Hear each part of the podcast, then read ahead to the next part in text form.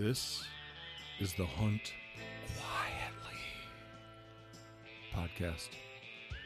I'm Matt Rinella.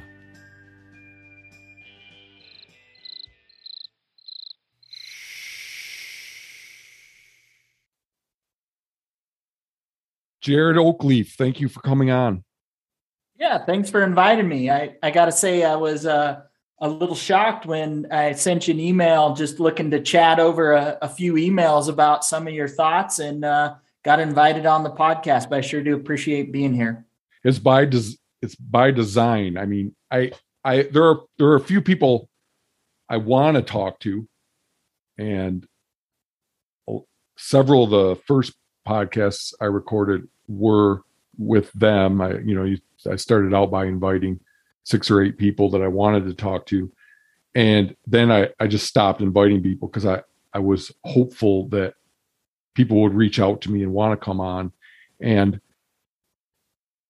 I think a lot, I think that if, if people that, if more people that didn't make money off hunting had a voice, then our wide, wild, widely held beliefs about hunting hunting would be different. So, what better way to bring in additional voices than new voices than than start a podcast and invite anybody that's passionate enough to devote an hour or two to a conversation on to tell anybody willing to listen where they come down on issues in the hunting sphere. So I guess that's the was I, the idea. Sure. Yeah. Do you uh are, are you familiar with the uh the Semmelweis reflex, that concept at all? Mm-mm. So there's uh it's a it's a great story. So the it's a tendency of uh, society to just off the cuff reject um, information or knowledge that pushes against social norms. Was that somebody's name? Yeah, so it's named this, it's named yes. after this this doctor. Okay. Yep, and his name was Ignaz Semmelweis, and uh, he is such a great story. He he was working in Vienna at a hospital in Vienna, right? And that hospital was having all these problems with um, essentially bacteria infections with newborn mothers and kids, right? And uh, Semmelweis started looking into it, and it seemed to plague the doctors and not the midwives in that hospital. And what he found is that the doctors were performing autopsies on dead people and then going up and you know, catching the babies essentially and not washing their hands. Of course, hand washing wasn't a thing. Uh, this was turn of the 19th century. Uh, pre and, the the pre the what what, you, what they call it the um, microbe theory of disease or yeah. right. They just thought the disease came from bad air. And it got to the point where women were afraid to even give birth in that hospital because they thought the the uh, doctors were like cursed. Well, Semmelweis figured this out, and he's like, well, he, he, the midwives especially were having much lower rate. Well, they were not touching dead people uh-huh. before, and he created this concoction out of, uh, I, I think it was lime juice to clean hands, and instantly the uh, the amount of this disease went way down and uh, and and he thought he'd just proven to everyone that hey, I, I here's the knowledge. Well, the problem was he, the knowledge that that he or the data that he was presenting went against social norms at the time, and he was pretty much rejected, even though he his results were were were demonstrating on a daily basis as as this disease was going down and uh, and and in the end, it's kind of a sad story. He ended up uh, going a bit bonkers trying to tell people to wash their damn hands Oh, before delivering kids.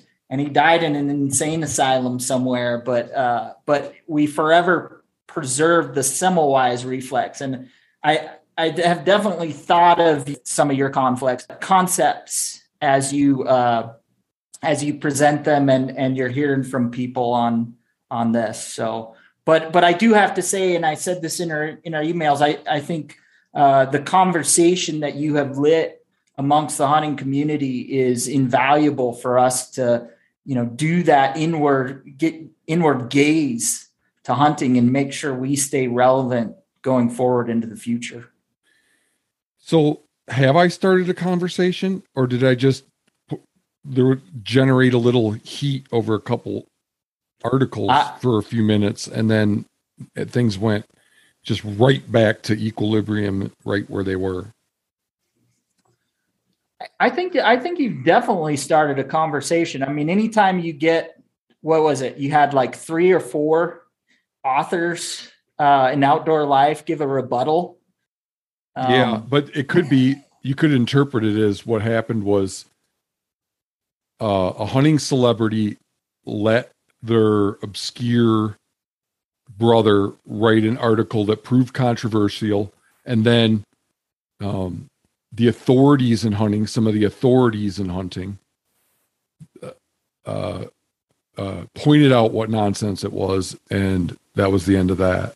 And uh, Yeah. you know, I I'm open to that as being the consequent, you know, being the what the sum total of what transpired in terms of changing people's hearts and minds. Do you think that people talk about R three more now than before I wrote this article?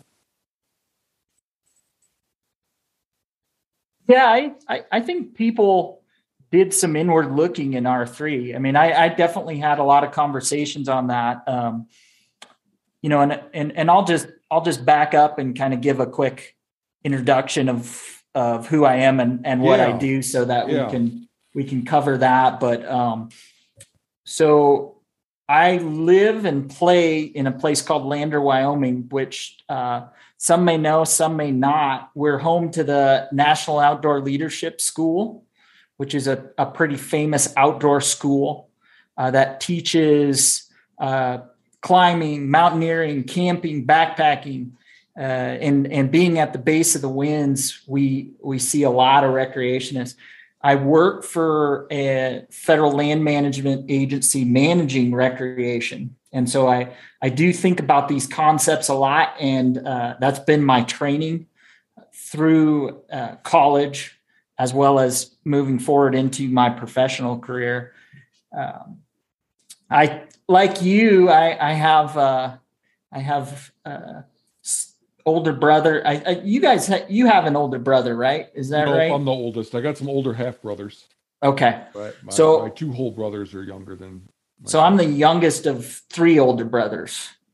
okay. So, um, so I definitely relate to you there in, in terms of, uh, relationships with brothers and, and uh, how interesting that those relationships can be and how good of a time that can be, uh, having spirited discussions with brothers. Uh, I was, my father was a wildlife biologist, non-game biologist with Wyoming Game and Fish growing up. And so I came to hunting and angling through uh, the very classic way of paternal lines. Uh, but I would say that I really didn't get into conservation, and I I, I am a, a board member with Wyoming BHA, and uh, and also an organization here that's a mule deer centric organization called Muley Fanatics Foundation, and uh, I really didn't get into conservation until uh, in my mid 20s when I realized that uh, I, I wasn't contributing to the, and it's hard to even refer to hunting as an activity or a pursuit. I, I don't, I don't know how to lump it very easy, easily, but yeah, I don't. um, I don't like calling it a sport for for some reason that doesn't resonate with me. Um, So the I like the, pastime. I think pastime is- gives the it, science in in my field uh, likes to refer to it and lump it under as a leisure activity, which um, I, I have a hard time thinking of it that with like smoking jackets and people sitting around with pipes drinking. it does conjure that kind of kind of a scene for sure. But I guess But, it's, um, it's something you do when you're not at work, which is your leisure time. So I suppose I mean it's incredibly vague, you know. Yeah. But yeah, so so kind of realize that um you know, maybe I was being a bit selfish in life in terms of you know, being one of those classic hunters and anglers who just take and don't give back. Um and and I would say that uh, part of that influence was was gained through media. I mean, I gained that through media. I I didn't. There was no push by my father or or my mother who was involved with uh, uh, uh, conservation orgs here locally.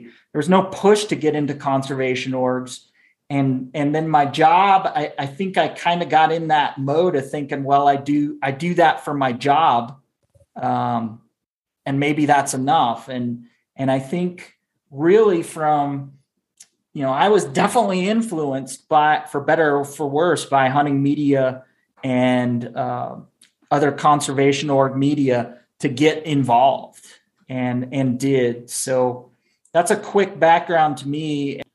Uh, I it, it sounds like you you have reservations about it being media that inspired you to get involved with nonprofits that it might not be a good thing why would that be a bad thing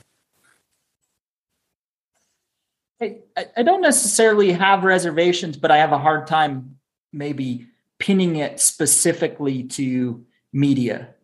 Um, in the same way, I have a hard time pinning uh, people's participation or increase in participation to media or social media for that matter. you mean hunting Um, participation What's that? you mean hunting participation That's right. Yep, that's right. Uh, and and if I were to use a a very big word and hopefully use it correctly, I would say it was more a synergistic effect of my upbringing, where I was living, uh, plus a slight nudge from uh, media, and and that would be how I'd also characterize my my uh, the intensity and the manner in which I I hunt. Uh, I am a uh, I, I would say I, I spend a lot of time hunting between archery season and uh, all the way from our archery season. If you have a pronghorn se- pronghorn tag starts in August, uh, and then we go right into bird hunting through January. So uh, do a lot of hunting, and uh, I don't think with without media, I don't think I would hunt in the same way or um, you know know what I, what what I know about hunting today if it if it weren't for media. I mean, my my dad took us hunting quite a bit, but he wasn't uh, definitely wasn't a practitioner, if you will, of of hunting techniques, and so I picked up a lot of what I learned through media, be it magazine, TV, uh, and later, and s- still picking that up through probably through social media. what do you think what do you, do you think hunting uh, what uh, on whatever axis you want to you want to measure it would it be better off if the educational component was there but it was we decided collectively that we weren't going to put dead and dying animals on the computer anymore? So you get the same exact information, instruction, how to, without what I think are um, illegitimate, illegitimate uh, incentives that come from putting dead and dying animals on the computer. I'm thinking of things like yeah, and it's like um, uh, monetizing wildlife, bragging, which as near as I can tell is a huge reason that that people do it. Uh, fodder for anti-hunters, um, uh, turning money uh, hunting into a, a, a, big money. Hey, look at me! Um, I've got thirty thousand followers. Sitka, maybe you could put me on your pro staff. Kind of shit that I just think is disgusting. Uh, so, yeah. like, is there a way that you could? Why why not just dispense with the I mean, I, I see that you that you you do post dead animals and stuff, so you have a different perspective than me. I, I just wonder why why not just dispense with everything but the instruction and and the and the how to and the why we should care about conservation stuff. Yeah, no, it, I I think it's a great it, it's a great question, and that's part of what I think the uh, and, and, you're absolutely right. It'd be hypocritical for me to say that uh, posting dead dead animals. I obviously haven't ever posted dying animals or wounded animals or any anything like that. When I say dying, it's is like the kill shot, which is mm-hmm. pervasive in yeah in media. Once it's got a that instant that it's on camera with a hole in it, it's dying. So that's why I always say dead and dying. Yeah, yeah. Um, yeah, I'm totally guilty of of posting uh, what would be characterized as grip and grins, and um, you know, and, I, and I, I think that's the that's a bit of the fire that that you've lit. Like people like me, uh, I now have to look back intrinsically and even think why I'm doing that. Like it mm-hmm. isn't just a matter of dropping a photo anymore. And um, you know the best explanation that i can give for my own posting of dead animals is it's uh, you know first of all social media is an express whether you like it or not social media is an expression of the best parts of life. Much in the same way a diary would have been uh, and and and maybe that's the wrong comparison because there was some pretty uh, you know the diaries are, are a little more detailed i guess than social media usually is but um but hunting is such a big part of my life. It's if if i'm going to participate in social media it feels like that's an expression of what is going on in my life at the time. And uh i mean i i, I don't think that I'm not saying that my posts are better than others or or somehow I live up to a higher standard, but my personal ethic for posting dead animals is uh, I try to uh, do my damnedest to keep blood out. I mean, there'll be a little bit of blood where you just can't uh, manage it. I try to keep it very um, extremely tasteful. You know, no flexing, no like. I mean, there's some strange stuff that goes on with dead animals on on uh, the internet and social media that is just appalling to me. And I try to keep that, or I don't try. I, I don't do that with dead animals. Um, I've been um, thinking that when I get sick of doing this podcast, I might, I might uh, do a 180 and try to make my point via absurdum so that like I would have I would be I would have I would oil my chest and arms and be standing over the deer with girls in bikinis, you know, and pouring de- beer into their rib cage and then having the girls pick it up and pour the beer into my mouth and just see if I can do it that way, you know. Like have it be that okay, if we're going to you if we're going to use these animals to make statements about ourselves. That's that's cool. Let's let's just really freaking do it then. You know, let's go. Don't, let's just go all the way. But don't forget putting, I, putting dead ducks in your mouth, which is a a thing apparently. Oh. Um, on social media. So so yeah, I, one of the uh, books that I read, uh, philosophical books about hunting that I read and try to read uh, like when you're stuck in a tent and it's raining or whatever is uh, Jose Gasset's Meditations on Hunting. And one of the great quotes that, that he says that I think kind of sums up the reservations about posting. Who's Jose? Jose, Jose E. Gasset. He wrote the book Meditations on Hunting, and it's an older book. Um, it and and it has a lot of um, just kind of philosophical musings of this fellow as he's hunting. Right? Is he an outdoor writer, or was he an outdoor writer? I, I guess. I mean, this would be. I don't know the date, the publishing date of that, but um, you know, this this is an older book.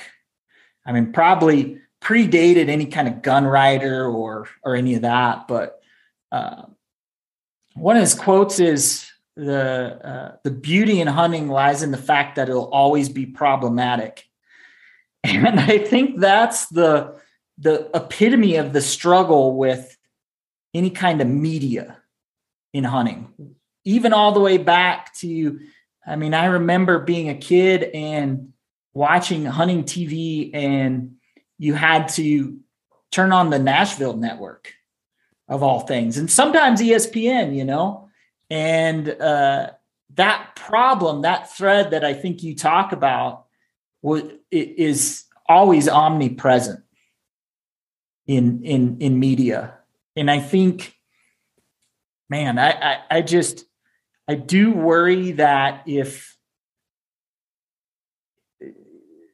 an analogy I'd use is if if um, when it, when uh, mountain lions and sheep herders are coexisting on the landscape, uh, the sheep herders, it, as long as the lions aren't killing their sheep, they dare not kill a, a, a lion because a new lion could move in and be a sheep killer. And I wonder if if the tasteful, thoughtful people leave social media, who are we leaving it to? Yeah, that's a valid a valid point. Uh, not not not so valid. Not I'm not. That's a very good point. I'm not so. It's but it's not so good that I I come away from, I mean, no matter which way I look at it, like I think that if somehow the idea of hunting TV never dawned on humanity, uh, and I don't know, Mark Zuckerberg was never born. I I think there that uh, hunting opportunity would be more democratic.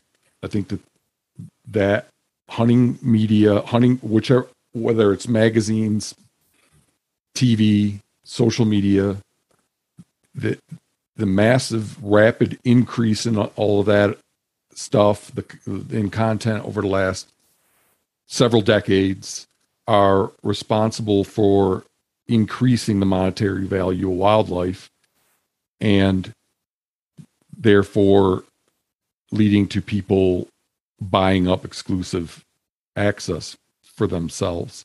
So yeah, if if people that I mean the thing is everybody thinks they're doing it for the right reasons, right? I mean everybody thinks that their media is for the right reasons. Uh, so, so if if if somebody get, provides an objective standard and we get rid of everybody that eh, that that does it right, is that going to somehow lead to problems? I don't. I don't know. I don't know. I, I think that I think that it, I think that the problem with leasing and people hunting for terrible reasons is clearly those problems are clearly exacerbated by media. Um, but I don't I don't know that like well, how would it in your mind? How would it if uh if we killed the lion that leaves the sheep alone and um, i.e. if everybody that was super tasteful by whatever standard you want to gauge tastefulness stepped away from hunting media and left like i don't know real braggy people like Cam Hanes and and and committed poachers like Ted Nugent that like what would be the risk? That non-hunters when they're when they get curious about hunting content for a quick sec they end up on the wrong person's feed I think they only have one place left to land, right? Um, and there's just some awful stuff on social media with dead animals. And uh, I mean, just appalling things going on. I mean, one, uh, there was a huntress who killed some sort of strange uh, ram. I don't even know what what species of of sheep this was. Right? She killed this ram, and she posed next to it with a bloody dildo.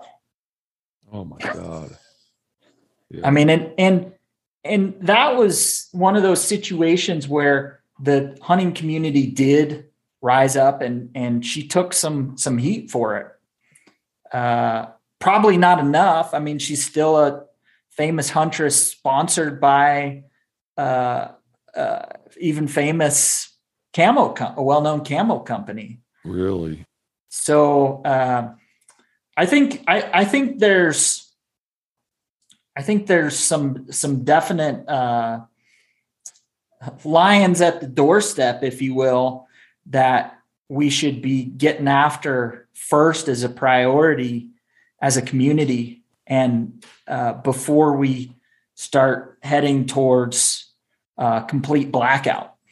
Yeah. How well? What about the what about the idea I posed earlier of everything but the kill shot and the dead animal? Because that's my only beef. Mm-hmm. That does in in order to combat the the the bad content, does there have to be dead stuff involved?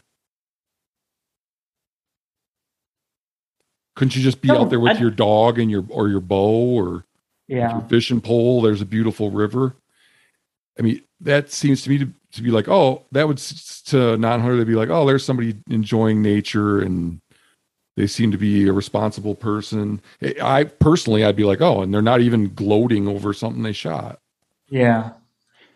No, I, I, I think there's there's space for that. I, I do think that the juxtaposition of the two provides context as well and and maybe gets at some of that that beauty in hunting that Gasset was writing about in terms of of that that that problematic aspect of what gets labeled as a leisure activity or a sport um, that really is it, it- it's blood sport. I mean, we take animals' lives, and uh, and and that should be done with utmost respect.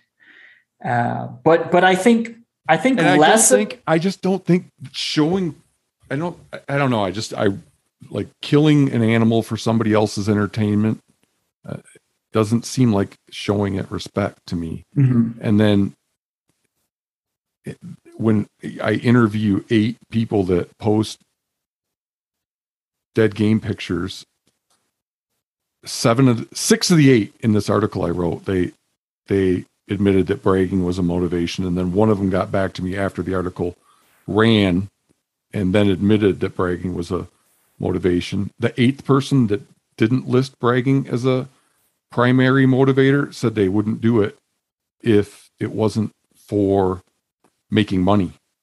Mhm. So I I don't see I just I've not been I've not been confronted with like a very concrete convincing reason where it serves the hunting community and I and I see all kinds of ways in which it doesn't. Yeah.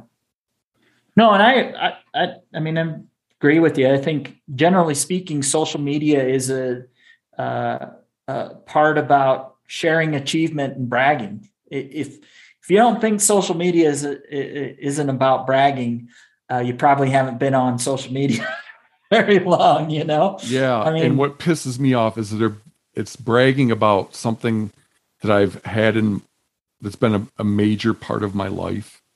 Yeah. For I feel like I have some I'm not trying to tell past laws or get anybody to do anything they don't want to do, but I just feel some sense of ownership over it. Some kind of, I have a deep connection to hunting, and it, it just, it just cheapens it to me. Mm-hmm. You know, one thing I, I wonder when I've heard you talk about these concepts, uh, and I, I, I know you've consumed social media over over your life. Yeah, I still um, I still do. I I I have Instagram on my phone so I can uh, keep tabs on keep tabs on my wife who lives on the other side of the state and she's pretty busy this time of year so I get to see pictures every day of what she's got going on. I don't have a problem with social media. I just have a problem with the thing we've been talking about. Yeah. That component of it, that small component of it. Do you feel like uh, hunting media over its progression in your time, uh, what do you sense that trajectory has been? I think it's it's it pro it, it started out i'm thinking of like art laha or or these or fred bear you know? I i don't think that the incentives back then were for making hunting shows were nearly as perverse as they are now. Like now it's just they, those guys probably really did care about conservation. We're trying to educate people. Now it's there's hundreds and hundreds of TV shows, and they all like give a lot of them give lip service to conservation, but then when you watch the show, like they're about they say they're about conservation and education, and then all you see is kill shot after kill shot and people shooting stuff out of uh, airplanes with spotlights at night, like coyotes and pig, wild pigs, and it's got it's just and it just ad after ad, like ticker tapes going across the bottom of the screen with with listing all the products that the host is using right at that cent- second. I mean, it's just not what I signed up for when I chose this as my passion. Yeah, it, it, it, just it pisses me off. It really does. I mean, I think that hunting is a sacred. I'm not a I'm a secular person, but I think it is this sacred, spiritual. Like taking the life of an animal is not something to be. It's not something to be taken lightly, and I think that it's a it's a great litmus test. If if you can do it, if if if you if it's important enough to you that you can do it without turning it into clickbait bait and shit like that, then then I'm on board. If not, I'm just I'm just not convinced that I'm just not I'm not totally convinced that the hunters doing it for the right reason. Maybe they would have stayed home that day, but they thought they'd have a good chance at getting some more content for their thing. So they went and shot some ducks or whatever. I mean, I don't see any benefit to it. I could see that we're what I just described might happen a lot. So I just don't, I don't, I don't get it. I don't get it. And, yeah.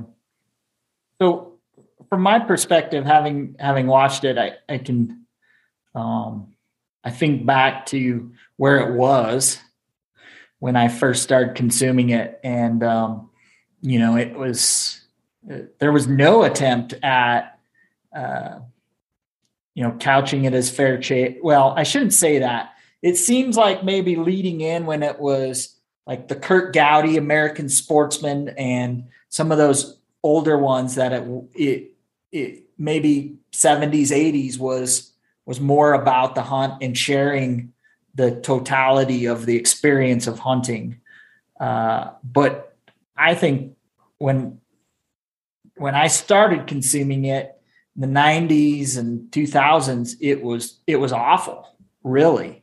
Um, but i feel like it made a, a progression. So?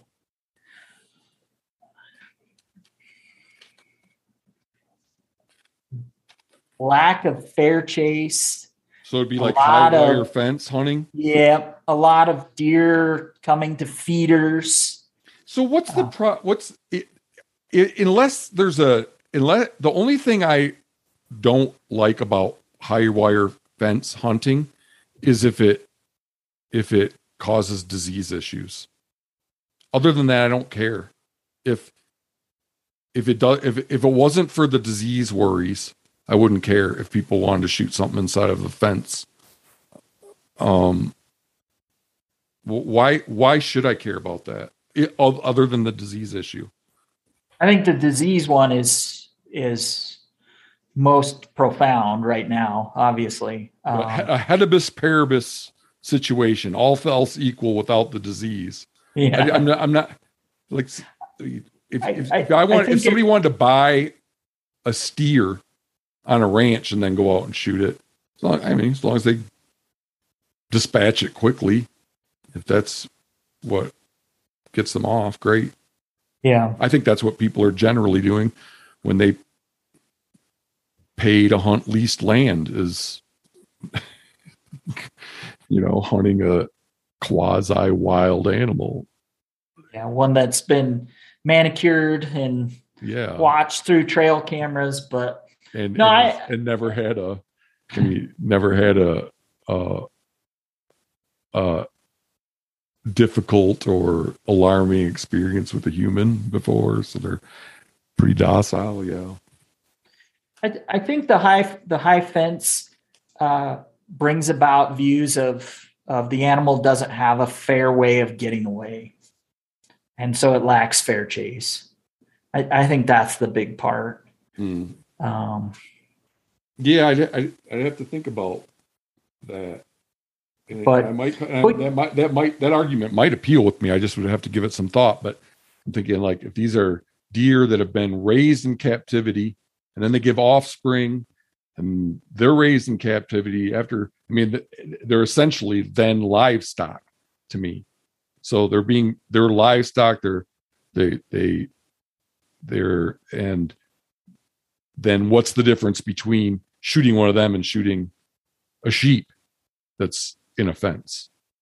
Sure. You know and and, and maybe more so to the in in terms of consuming hunting media, uh, you as a hunter look to uh, uh, look towards hunting uh, media to maybe tickle your desires and motivations for hunting. And so if you're seeing high fence stuff and that isn't how you hunt or what motivates you to hunt, it's not uh, interesting to consume, nor does it it help you develop knowledge as a hunter. Mm-hmm. Um, but yeah, what what I've I feel like I've watched over over my time consuming it is um, we at least have some constellations of hope in hunting media that I think uh, I, I I listened to Rob Shaul's uh, your podcast with Rob Shaul, Shaul real intently um, because Rob's just lives to the north of me and uh, and he's definitely making waves in the conservation community uh, with some of his concepts. But uh, I, I, really took issue with his uh, his disdain for, say, like Randy Newberg, who uh, Newberg's one of the guys that that I've interacted with a lot, and um, and I've also consumed his media, and I see a a conservation message in his media, uh, and not just his media, but his actions that is is has really been a bend of the course in hunting media that he didn't have to do. He didn't have to choose that his conservation track that he did, and in fact, it probably makes him more enemies than it does friends. Uh, but one thing uh, Rob mentioned a moose that he wounded for shooting too far in the podcast, but one thing uh, I've seen on Newberg's hunting media that I think is is a real stand up example of a good hunter is he shoots at an elk. It's a, a, a not too far as as Rob's problem was with this moose. Uh, he shoots at an elk, and I believe it's in Arizona. So one of those tags that are you know once in 10 15 years type to draw. And he hits it and he draws blood. He shows that on the film. He doesn't recover that the elk but he punches his tag right there. And uh, i think that's a an extreme example of the progression that i've seen and the change that i've seen in hunting media that, that i think is important and and uh, and something we should celebrate a little bit more. I don't. There's in the last ten years, there's been several of these people, several hunting TV people have gotten very serious poaching violations. I don't remember that from back in the day. Yeah. Um, hunting in the sticks co-hosts Ricky Mills and Jim Jim Duncan poached a bull, bull elk without a license out of season. Uh, I just have some notes here about these guys that I that I took the other day. They got they also got in trouble because they didn't take the meat. Um, for not they didn't take all the meat, and then the uh, then they tried to poach another elk the next day, and the only reason they didn't is because they missed. Um, Matthew Alwine uh, poaching deer, poached a bunch of deer and elk from 2010 to 2015.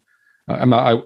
I, I'll just read the names. Uh, Spook Spann, Turkeys, Chris Brackett, uh, killed a second buck. I guess I'm not just reading the names, I'm still doing it, but I'll stop now. Bill Busbice, Blaine Anthony, Ted Nugent.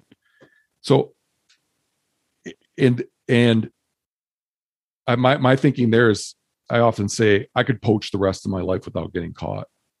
I, I, I can't imagine getting caught. It'd be so easy to not get caught. One of these guys got caught. I think it was Bill Busbice, Busbice got caught in his own ranch in Wyoming. Yep. So could you imagine how many of these people are poaching and not getting caught? Yeah.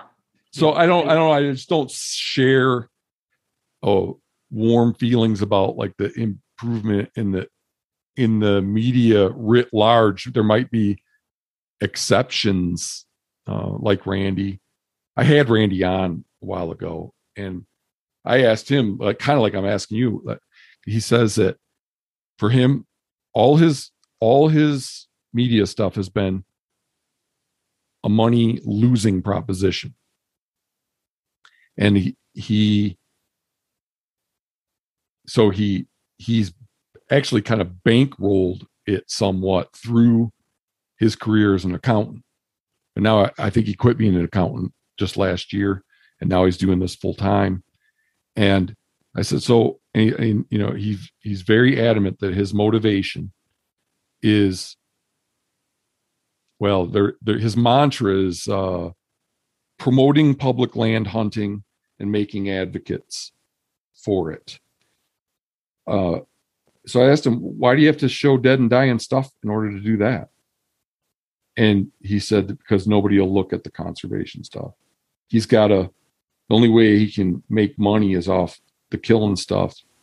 Um, and then that allows him to to pay for the conservation stuff.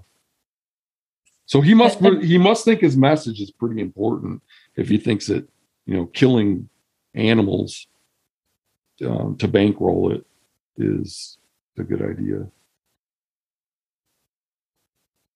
Yeah, and that you know that his and I've I've talked with him about that too on in terms of his conservation videos and how they end up spending a, a lot of money to to do those. And uh, I, I think that's something that everyone can do whether they agree with um, like your stance on social media which is on you know on the spectrum in terms of hunter views of social media. But the other one is why can't if if, if we as a uh, culture celebrate those conservation videos more so that that's the money making venture. You know I, I think we can turn stem some of that tide just by by uh you know not not being so myopically focused on the dead and dying animals and and taking some time to learn the conservation messages. So, um so jared I, I I just have to press you just a little bit and then I'll stop. Why do we need the dead and dying animals? I think it's the hook. And and and maybe that's that's the part of the problem that you have with it. Um, Who's it hooking? So it's pulling along those folks that like to consume hunting media. I mean, I'm I'm guilty as charged. You know, I and that's what I was getting at is I was maybe brought. Uh, how did how did see I I was brought to conservation via hunting media, classic hunting media, and I stayed for I stayed with conservation for my own reasons and and my own understanding as I gained that knowledge. Maybe that's that's what he's getting at in terms of and he's absolutely right. I mean and and it's it's a it's a bizarre I don't know if the algorithm works this way, but I can tell you anytime I post uh, a landscape in my social media feed, it gets like you know very few likes and i don't even know if half the people i know see it um but a picture uh, and grin gets just seems to circulate more and i don't know why that is i i think people are consuming it and liking it and interacting with it and that drives the the algorithm but um but i'm uncertain as to you know, I, I just wouldn't think that uh, Mark Zuckerberg or uh, the creators and managers of the social media platforms would would would push dead animals. No, um, I, I'm I'm absolutely positive that that there's people preferentially look up the dead animals. I mean, I do it, if I, on the very rare occasion that I'd be on social media, if I was going to look at somebody's hunting page, I'd want to see what they shot. In the same way, if I'm in a motel, historically, I don't allow myself to do it anymore because I think hunting media is terrible for the future of hunting. But I mean, I, I would watch zealously watch hunting shows. I don't have it at home. So I, would, but when I was there, I, I like to watch the kill shot. I think it's all about the kill shot. I, I, that it appeals to me. It makes me want to go hunting. I, I think that it makes non-hunters want to go hunting. Um, it. So I, I, I, I definitely think that it's a that it's appealing in the same way that sitting in a Roman Colosseum and watching gladiators was appealing. I just don't think I just think it's not good for our community. That's yeah. where I come down on it. Are you worried about crowding at all? Yeah, crowding's an interesting one, and and and that's something that uh, part of the reasons I reached out to you is that's kind of my bailiwick in terms of, and again, I'm I'm giving personal opinions here, drawing on professional and academic experience. Uh, crowding is a very interesting topic and it um, i think there's there's a lot of aspects influencing crowding and um, I'll, I'll tell a story first from hunting with my my girlfriend that addresses one of my uh, thoughts in terms of crowding so lander wyoming a lot of people know lander for its world class sport climbing we're really well known for climbing. Part of it is uh, there was a group of early adopters of the recreation activity of sport climbing here in Lander. Um, another part of it is with the influence of the National Outdoor Leadership School here. Uh, but but we're well known for climbing. And uh, in 2021, my girlfriend, who she was a uh, a late late hunter, um, adult onset hunter. I don't really like that term, but that seems to be the the, the term that gets used. Um, and her and I were going elk hunting at a place where uh, I've been hunting my entire life, and there'd always been a level, some level of uh, climbing in that area, but I hadn't been back there in probably three or four years. And it's actually a spot where I killed my first bull uh, with a bow and there's a specific tree I go to every time I go up there to uh, as as a memory to that. But uh, we go up there, and the crowding isn't coming from other climbers, or excuse me, other hunters. There are climbers everywhere. I mean, coming out of the woods, piling out of the woods, and then um, I mean, it was like a scene from a zombie movie. The sun was kind of low. It was fire season, and so had this kind of red sun orb glowing, and people were just walking out of the woods at random places, and uh, and so that started it. Like now we're running into all these people, and then we get down into uh, some of the more rugged country that that we're hunting, and it's early October, so usually the elk are still calling in in Wyoming uh, when when we hunt them in early October. So we start in on a calling session near a bedding area that uh, just grew up knowing that the elk would bed in that location, and uh, we start hearing the noise. It's like, oh, maybe maybe there's an elk swinging in on us, and calling, calling, and it was just people yakking and hollering on cliffs as they're getting their joys. And so, so I, I hear you on crowding, like I, I, totally hear you there, but, but the one thought I, I would give at a very kind of uh, tertiary level in terms of, of crowding, I would rather share the woods with a hundred people doing the activity that I'm doing than 100 people doing a different activity that may not necessarily be uh, compatible to the activity I'm doing. Does that make sense? Yeah, it does. And so, so th- that's part wish, one. Do you wish? Do you wish there were more hunters? Um, I would, like I said, I would take more hunters, especially if it meant more hunters concerned about habitat and conservation of that. Like if you had a uh, dial that that dictated, like you could turn it, it goes from zero to hundred percent, and right now it's at five percent. Five percent of Americans hunt. Where where are you going to put the dial? Boy, I can't I can't pick that number. It's that's tough for me. I I think it. Uh, it's I mean, dynamic. your field, this has got to be something that you should have a settled opinion on, I would think. Right? well, I, I don't want to say this too loudly, but uh, for the most part, we aren't super crowded with hunters in a lot of parts of, of Wyoming.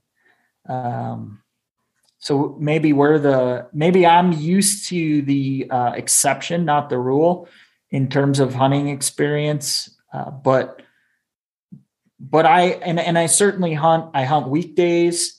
I hunt times when people aren't out, and uh, man, I'm alone more than I am with other people. So it's hard.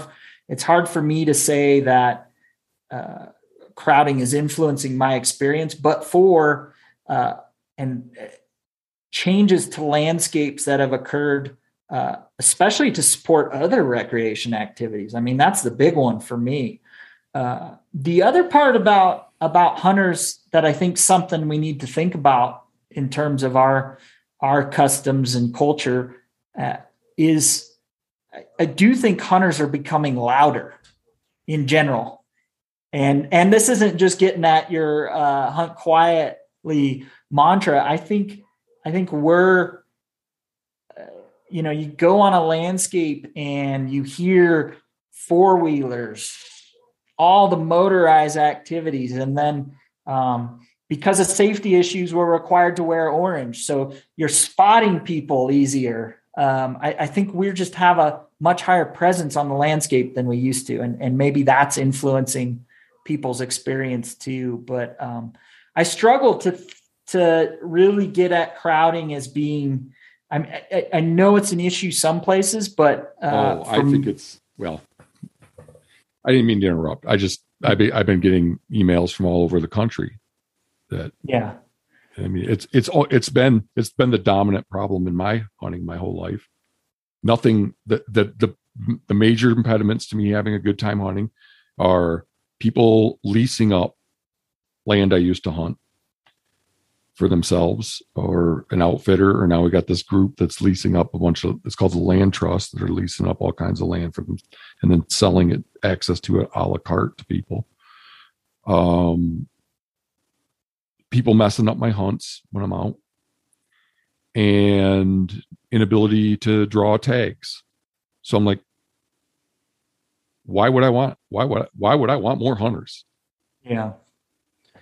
Yeah, and then I definitely I mean I understand that and part of the I, I think part of the reason uh, I, I, think you and I are very similar in that we go hunting. Uh, one of the main experiences we're seeking is enjoying solitude and uh, getting close to nature. There's definitely some of that, but I'll he I I I I would rather hunt around a bunch of people and get one, get something, than be by myself and not get something. But I just think of those two things as so intricately intertwined that it's they're in, they're just inseparable. If you if I'm out if I'm out bow hunting elk, if I see somebody on a given day, I'd say that my odds have just declined precipitously. Yeah. They're going to be off trail somewhere in a place I'm hunting, and then I'm walking along, and they're here. They come, and they're coming from the way I was going. How is that helpful? Why would I want that? Yeah, especially when yeah. there's no clinical evidence that making somebody a hunter makes them a happier person unlike a lot of activities where there is clinical evidence you know well and i think that's uh, maybe something to think about in terms of of crowding is and and there is a lot of research out uh, out there and I, I can send you some of these citations and stuff about uh, the experiences that hunters are looking for when they go to the landscape.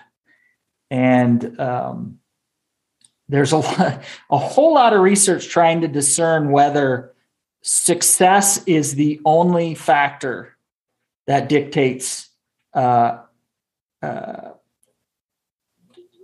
the happiness with the hunt or the level of satisfaction with the hunt. And but there's this other bulk of research that says, and it goes to that. I don't even know who said the quote, but many men go fishing to only find that it's not fish thereafter. Um, I think that the, there's a bulk of research that shows that people go hunting for these other outcomes, and it may harvesting a critter may not be the paramount paramount outcome thereafter. Uh, yeah, that would make me an outlier because if I if I knew in advance that I wasn't going to catch anything or shoot anything, I'd, I'd go to work that day because I'm always stressed about work. You know, I like, I, yeah. yeah. for me, I'm out there to get one um, or to help somebody else get one. But do you feel as though, and, and this is, this is maybe one of the things that, that, uh, I, I think is important to chat about more. You mentioned that that you haven't seen any research that hunting makes you a better person or benefits individuals? Not, yeah, not in a way that couldn't be achieved through some other means. And that's it's it's an interesting concept in the field of of leisure management or recreation management of uh, the gestalt. This is I heard you use this word on a podcast. I was like, I haven't heard another person use the word gestalt. I also know uh, what synergy is. it might have something to do with you know. Do you know the classic de- definition of synergy? Uh-uh. Uh, it's when the sum is more that when the sum is equal to more when the whole is equal to more than the sum of the parts. That's is that synergy or gestalt? Because that's, that's, very synergy. similar. That's okay. Synergy. That's very similar to so, Gestalt. Like I used to do when I was a graduate student. We were when I was a master student. We I was we were working on these herbicide efficacy trials, and sometimes if you mix two herbicides together, they'll have a synergistic effect. So let's say that one of them kills 30% of the weeds and the other another one, the second one kills 30% of the weeds. And then when you tank mix them together, instead of killing 60% of the weeds, they kill 70%. That would be synergy. Gotcha. And then if it's if they're antagonistic, then they kill less than the sum of the parts, so something like 50, you know. Huh. But Gestalt Gestalt was a, a psychologist. Yeah. yeah. Yep. And and so uh, when when we talk about the gestalt of outcomes you uh, realize from an outdoor recreation uh, participating in outdoor recreation activity in a place that helps facilitate those. We talk about a grouping of outcomes that include experiences and benefits. Experiences are what you're realizing when you're in the place doing that activity. Benefits are those that come from uh, uh, satisfactory experience and so where i'm going with this is uh, and i've heard the heard your discussion on this on the podcast and i think this is some uh, maybe some good tweak to that your claim that hunting doesn't have any benefits to people that they can't get through, say, yoga. Uh, when you look at the gestalt of experiences and benefits that one gets through hunting, it is remarkably unique. And part of why it's unique is that attachment of you're procuring wild meat. Does that make sense? So I can go backpacking and get a solitude experience but I'm not procuring the wild meat or pursuing uh, animals in a way where I learn their paths and their trails and their habits uh, so intimately. Uh, about the only thing where you learn uh, behavior of wild animals, truly wild animals, would be photography or or video of those animals. That's anywhere close to hunting. But I would still argue that with telephoto lens and all that, there's some separation, and then even in the photo industry, there's probably people looking for the cheap grab, right? Where they can just sit outside of Yellowstone and get uh, Bear 399, which is a very famous bear in our country who had three uh, three cubs. Uh, get her pictures easier than say going into the backcountry of the Thorofare. So um, keep that in mind when you, you think about the the benefits of hunting, and it and I think it's it's easy to conceptualize when you think about your own uh, experiences and benefits that you derive from hunting.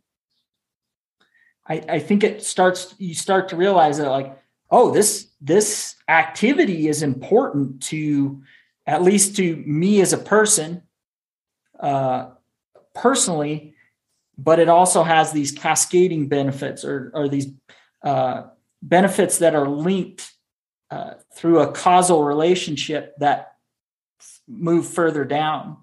And by that, I mean it could be economic benefits, which uh, I, I know that that's anytime money gets involved, it's it tends to corrupt people. And, and I think you're absolutely right in, in, in that, in pointing that out.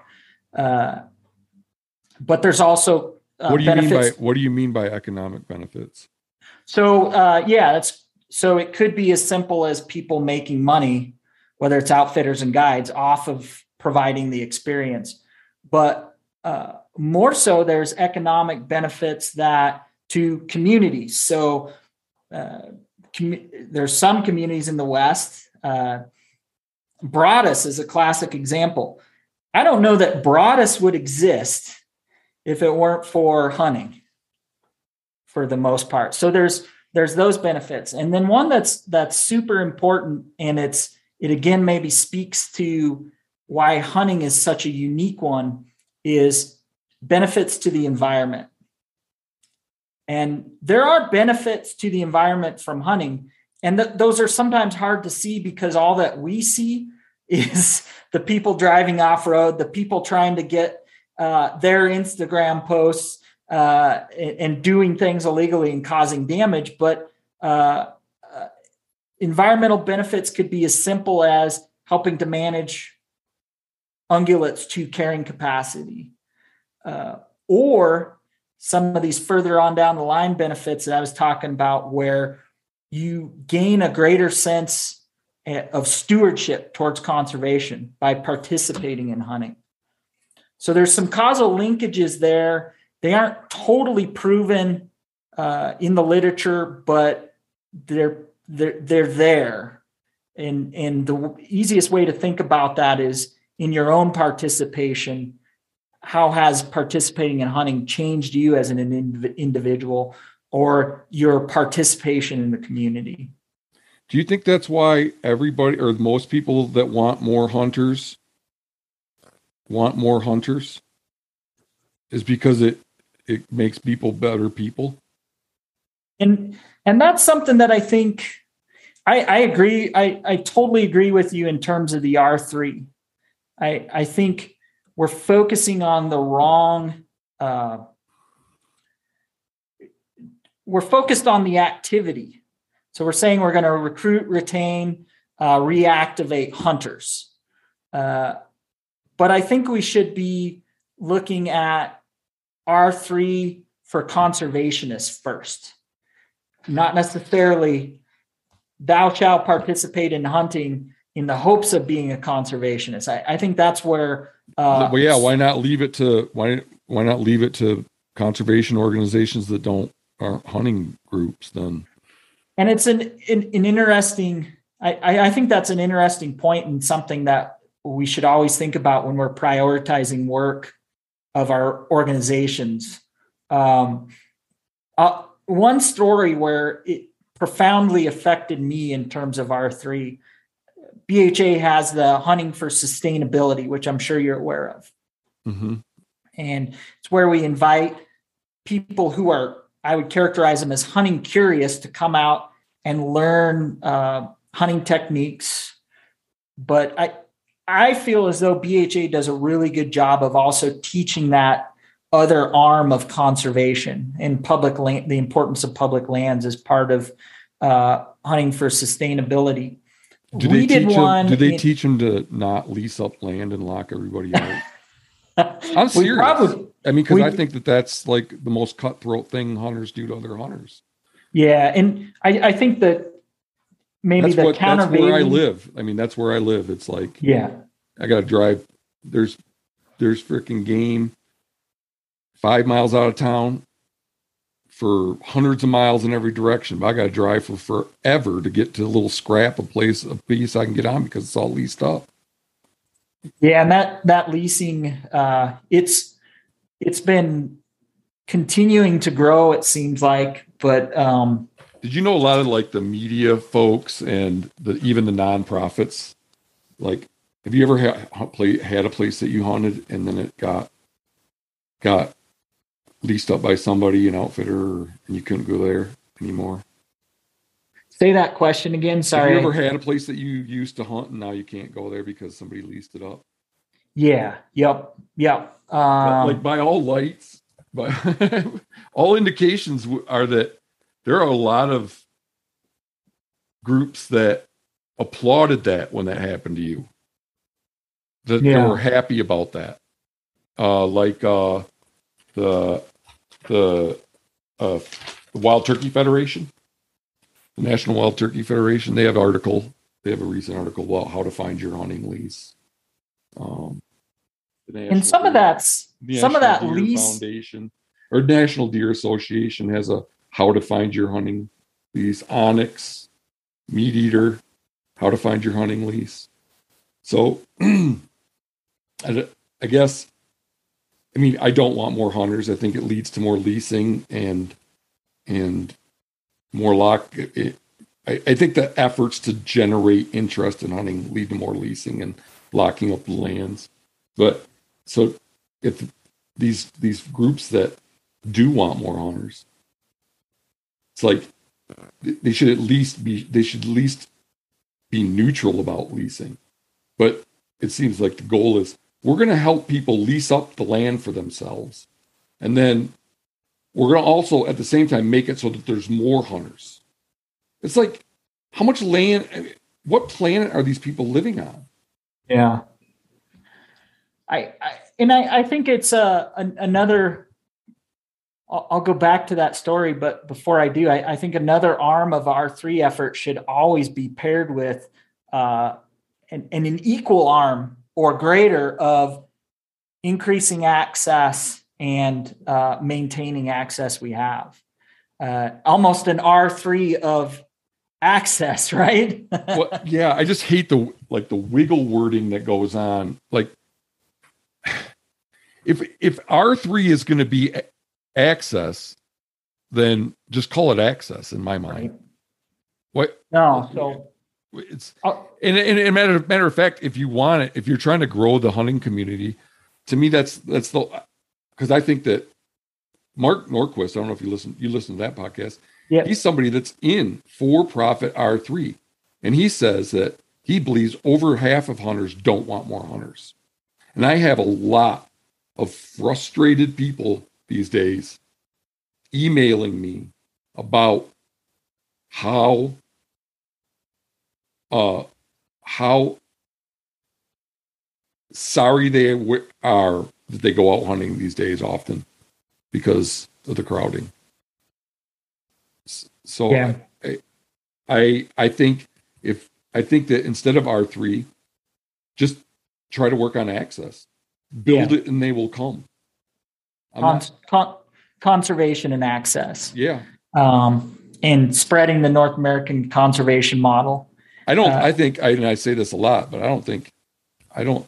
I I think that that R three is and hunting media are are their net effects are to are not for conservation they're for degradation i mean the net effect of them in my mind is causing so much crowding that public lands are inhospitable to wildlife for three or four months of the year depending on where you live yeah i so and, and kind of back going back to what what I kind of gained through being a part of hunting for sustainability. Uh, first of all, I, I, think I would be surprised as w- if one out of those twelve they were youth from the University of Wyoming took up hunting. Uh, but and maybe this was a sense I got uh, just because they'd been exposed to it all of them left with a changed conservation ethic. And one of them in particular was a, a fellow from India. He was on an exchange from India and he was doing a, I believe it was a PhD on compassion. So he was in the psychology department, right? Mm-hmm. And at the end, and he was a vegan. So he's at this hunting for sustainability thing, and I watched him, and he kind of stood back. They were processing the carcasses, and he got somewhat involved with that. Uh, but he, he, you know, he, you could see him kind of sitting back and being hesitant. And I, I just, I, we did our best to convey messages of conservation. Uh, and I didn't know how it how it landed particularly with him, but I was I was very interested into where where he would go and what he was thinking at the end of it. And uh, unprompted at the end, he he said, "I'm studying compassion, and I came here because I thought that to understand compassion, I had to understand evil."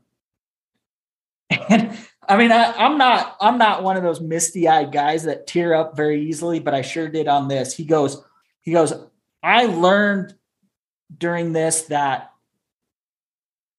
there is compassion in hunting and that hunters are compassionate. And I learned that it's the most, the one of the most ultimate forms of compassion to harvest something that you care deeply about. Man, I mean, to me, that sort of a, a transformation like that uh, you know, hard to hard to argue with that change that that occurred to that individual during that, um, and and also to I think those of us that were there teaching that. I mean, it was it was a a, a palpable moment for sure. Yeah. So and, and and that's an anecdote. It, it's an anecdote, but I think the the long and short of of that and what I learned from that is if we can teach conservation in the North American conservation model uh, through the food, the sustainable food movement and the locavore movement, that that we can reach an audience that we we haven't reached before, and that, an audience that maybe uh, looks at, say, uh, typical conservation teachers such as the Nature Conservancy, that don't have that thread uh, or that gestalt, that potential gestalt of outcomes. Uh, I, I, think there's there's a hook there in the teachings that is is profound and can really reach people. Uh, yeah, I, I'm on I, I'm on board with making people advocates for conservation and making people helping people be accepting of hunting i think that's great. I just at the end of the day don't think we need any more hunters. Yeah and i i have i have i have some uh real heavy apprehensions about how r3 seems to be uh, being propagated by organizations that are more into uh, uh into uh, 2A movement and supporting 2A movement than they really are conservation. And and so what's, I what's I, that? Well, I you know, for example, National Shooting Sports Foundation is the main kind of pusher of R3 as right. a movement. They wrote this the 700 page or they funded I think the 700 page practitioner's guide to R3. Yeah, and I I think that's the conspiracy theorist in me kind of thinks that that part of that motivation is supporting 2A, heavily supporting 2A more than it is the conservation. What's 2A? Second Amendment. Oh, oh, okay. Yeah. You know, I, I've said this on several episodes already, so you probably heard me say this that that their their tome is devoted to overcoming barriers to R3? Like, how do we get more people out there? Well, their own research shows that crowding is a major deterrent. Did, did you yeah, pick up I, on that? Yeah, I, have I've heard you say that, and it it was it was in, interesting how they kind of danced around that a little bit. Oh, they um, did. I didn't know they said anything about it.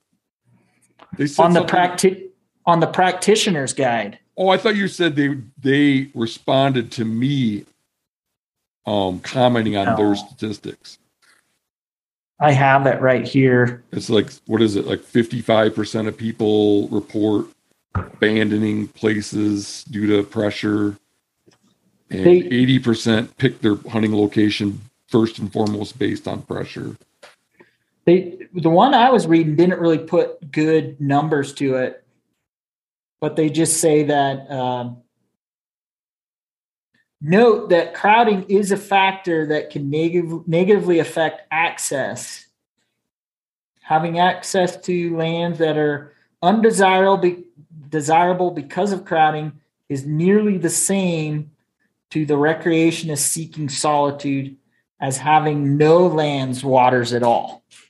Oh, wow.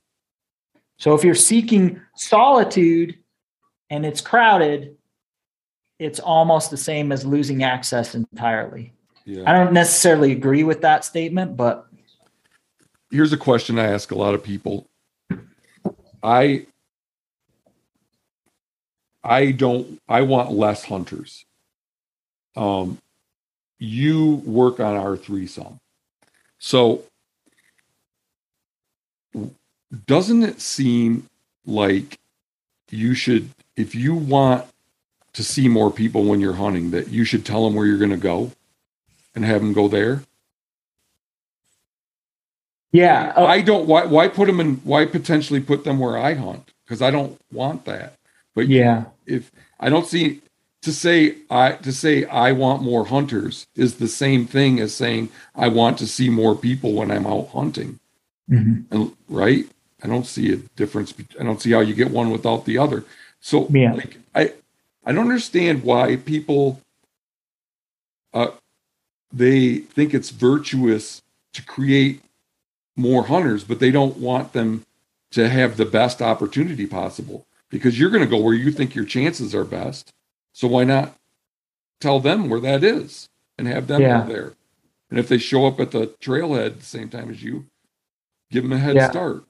I, I, I, I started out like having asking that joke, that question kind of jokingly, but the more I think about it, the more that's, I don't see that really a fundamental logical difference between spot pirating, which Mhm. is where you go into somebody else's hunting location that they took you to, and creating new hunters to go do it. Yeah. So, and, and that gets back to, I think, one of the threads or foundational problems that I have with R3 is, uh, and, and, and I've heard you say it, and I agree with it in many ways. It's, it's a mistake to do something to a community. And this goes for anything, do something to a community without asking that community if it wants it done. Yeah, that's And, uh, the board of BHA. I was in charge of a, de- developing a membership survey. Well, I'm not in mm-hmm. charge. I was on a team of three people, and even though I was on the team that was leading it, the the employee for the state chapter would not allow me to ask two questions.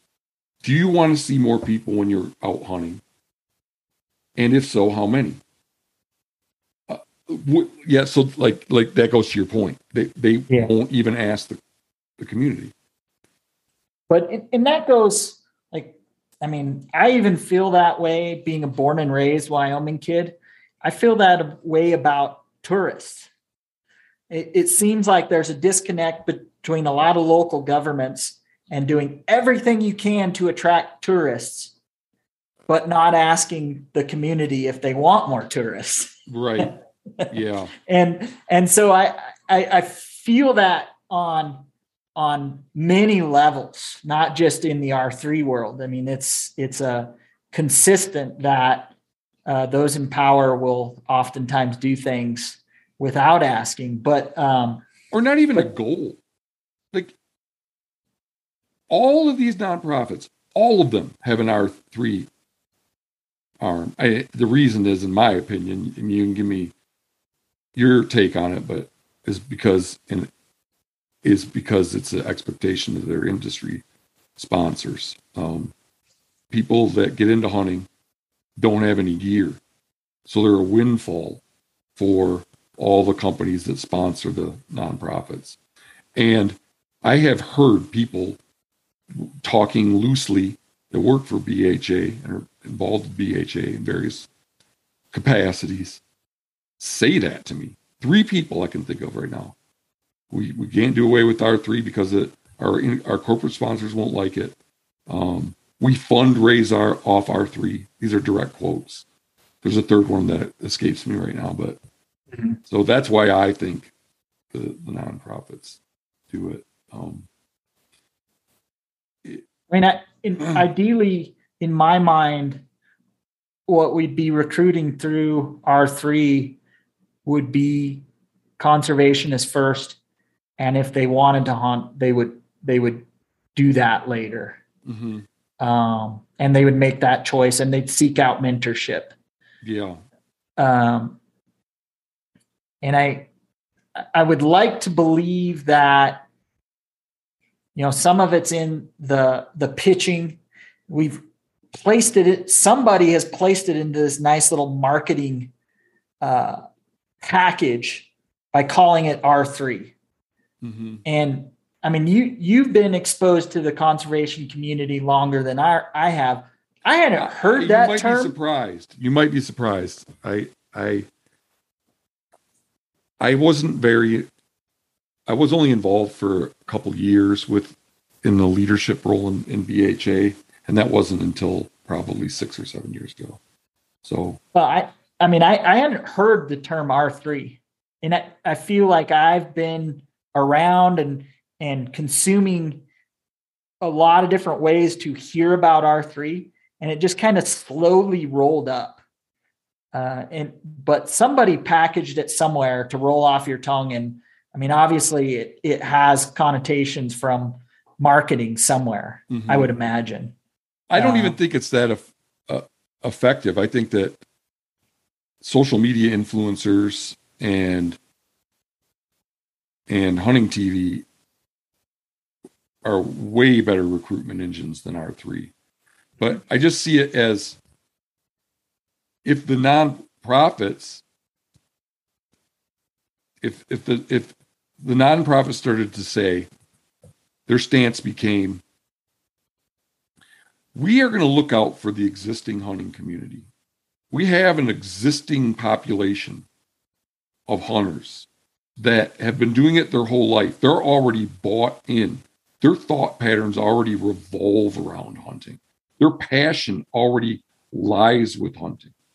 And we're to a point now where they can't fulfill their passion without pulling out their paycheck, paybook, uh, their their checkbook, because there's a, there's people freaking everywhere, and everything's leased up. People everywhere on the public and everything and all the privates leased up. So we're gonna we're gonna look out for these people that have already developed a passion for it.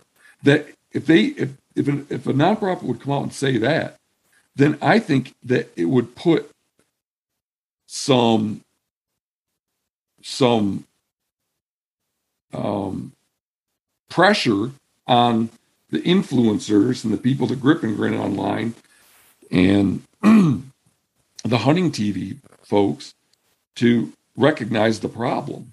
So I, you know, instead the nonprofits are in bed with the hunting personalities. They're all buddy buddy, and it's always more is merrier.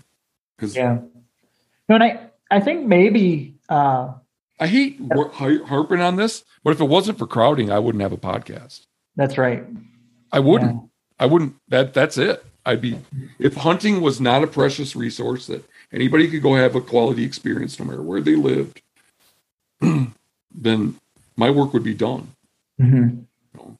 Yeah, and I think maybe at least my my problem with how R3 is deployed, and and stop me if I'm putting words in your mouth, but to me the the the measure of success shouldn't be a new hunter. the measure of success and the gateway into hunting the gateway into hunting should be conservation, mm-hmm. not the other way around. The gateway into conservation is hunting. And I think that's w- where um, at least I have a problem with with the R3 movement. I, I, feel like it's using hunting as a gateway to conservation when it should be the other way around. Yeah. Um, and maybe there's some hooks there that hunting can provide uh, by titillating people's uh, interest in being a locavore or or getting meat uh, or that gestalt of experiences and benefits that can only be derived through hunting. Maybe there's some hooks there, but it doesn't need adding new hunters is not what we need. Period.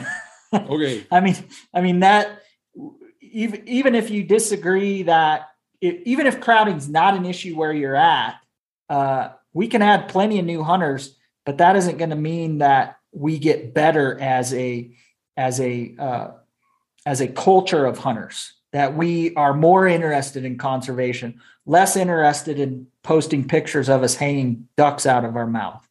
Um, so okay, yeah, go ahead.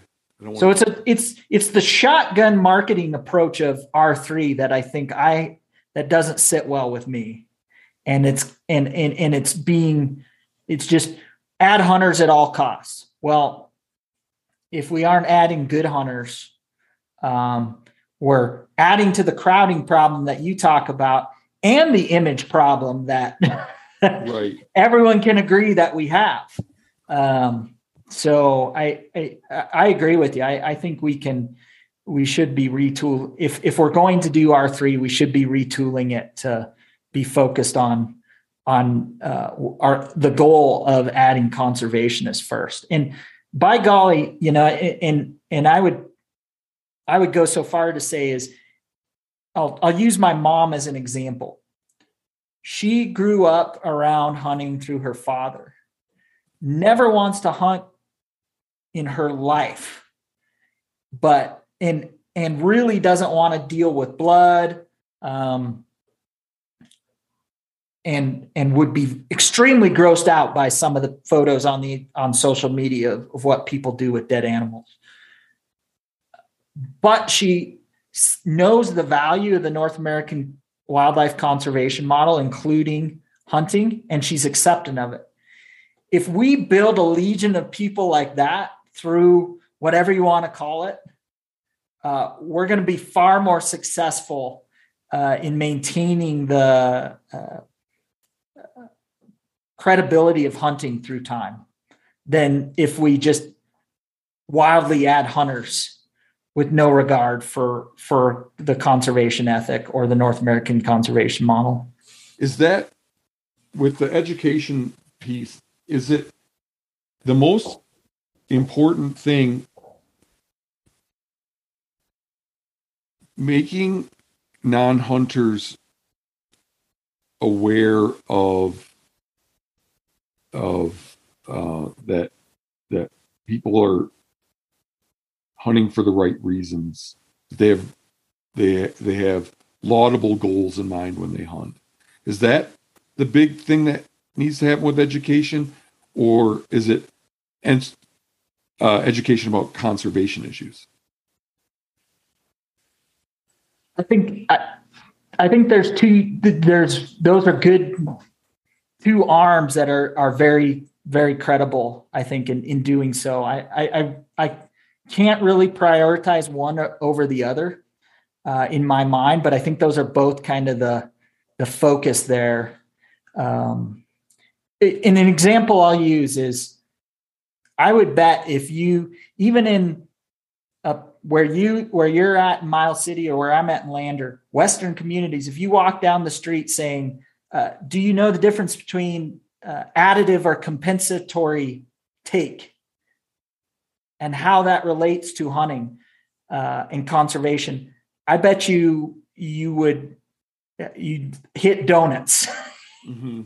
Even in communities that should know those concepts, right? Mm-hmm. And I, I, think that's that's part of the messaging, uh, carrying capacity, and going all the way back to Aldo Leopold's Fierce Green Fire essay. A lot of people like to think that that's about wolves, but it's, it's as much about deer and how deer can exceed the carrying capacity of their landscape and how that can cause long-term impacts to deer and their habitat.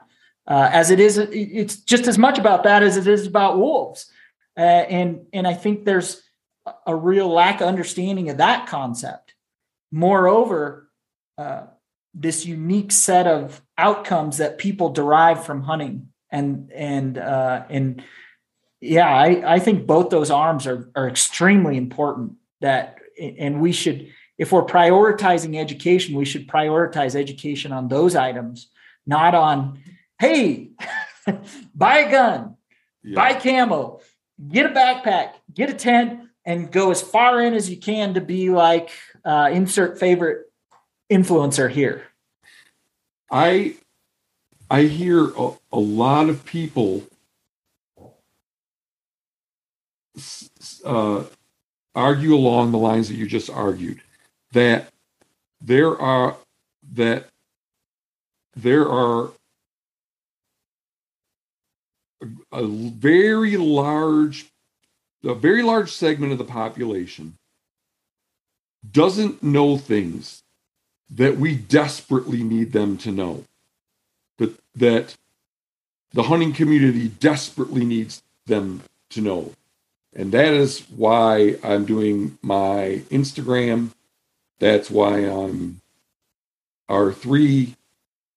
Um, that's why I make hunting content. I I what I I just don't share the sense of urgency that there's that that society just doesn't understand these things. And if we don't teach them our way of life is gone. I get i i need to have that fleshed out for me a little bit. Like what conservation, what specific conservation um, training needs to be done by BHA that all will be lost if we don't teach non hunters X. Because I think the biggest threats to our pastime lie elsewhere. I think it's in the gross monetization, the killing animals for the wrong reasons, and all the other things I rail against. So, yeah. but I'd say the majority of people are in your camp. They see a desperate need to educate people. And hunting TV, it's all about education. That's what they say. Um, that's all about education. I'm, I'm having this guy on that that wrote this article. Uh, it's called "This Kill Shot is brought to you by dot dot dot an analysis of hunting television in the United States."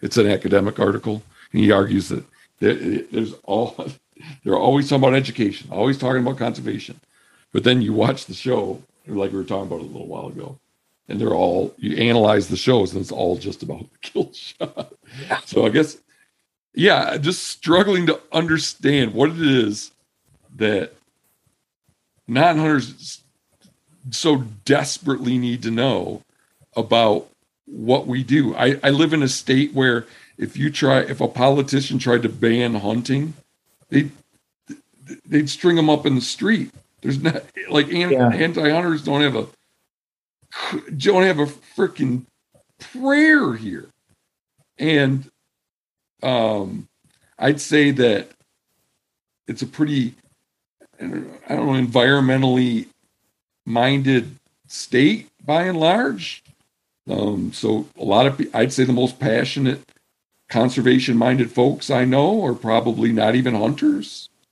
So, yeah, help me figure out why.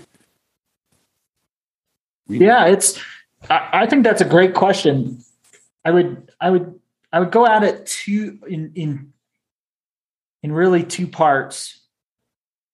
Um, the obvious one and the one that we we always like to throw out right is uh, that's how we stay relevant and avoid the situation, the ballot box biology um, over time.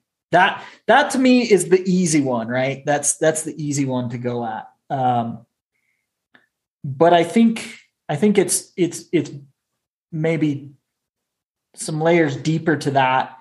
I think one thing I would point out is the idea versus compensatory and additive take that concept is probably you would have the same failure in your survey rates of somebody that knew that among hunters and non-hunters. So that's not just an education to mm, reach right. conservate, you know, reach non-hunters. That's an education of ourselves mm-hmm. that we need to pay more attention to. Uh, but moreover, I think that education, the, the education of people on conservation, the pressing need is to help give us a conscience when it comes to consuming wildlife habitat. And that could be as simple as somebody who's buying land out west and saying, okay, I'm going to carve this up. And not knowing that in carving it up and reselling it, that they're fragmenting mule deer habitat or whatever. Um, and the one that that we deal with here in Lander being kind of a posh mountain town, and it's one that uh, when you talk about what's affecting your hunting experience, what's affecting hunting experience uh, a lot here is consumption of habitat for recreation and tourism, and uh, and and not hunting. It feels like hunting's being forgotten as an economic driver in these communities. And it's like taken for granted that hunting will always be around while they uh, and a classic example is the Vail area in Colorado and their elk herd. I, don't know if you've been watching a lot of the research that goes on there, but ma- major impacts from trail-based recreation that's occurring to the point where their calving ratio is is falling apart and what I'm seeing is a disconnect, you know, people, a disconnect between people and their impacts. And uh, it goes it goes back to that, you know, I I I I, I must admit I, I have read uh, Sand County Almanac.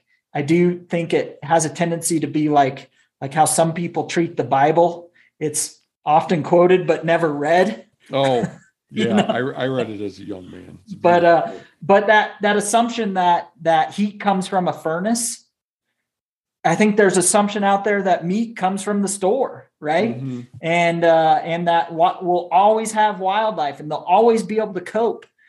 Never mind that we're just slowly squeezing them down into less desirable habitats with our action and our consumption. Oh, you're nailing it. You're nailing it.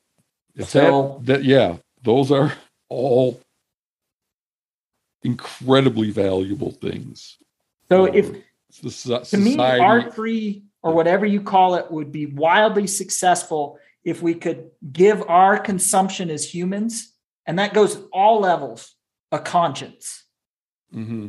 And I think you brought the conscience to hunting. Like that's what you're kind of pairing with with your concepts, and I I think that's super helpful and and and uh, needed. Uh, so well, thank you. I I I uh, know that I'm taking the wrong way some, um, but I have a lot. I have a lot of love in my heart for hunters that do it right, like hunters like you. Um, and that's why I get I get concerned about people hunting for crappy reasons or to make money and all that stuff or to get famous and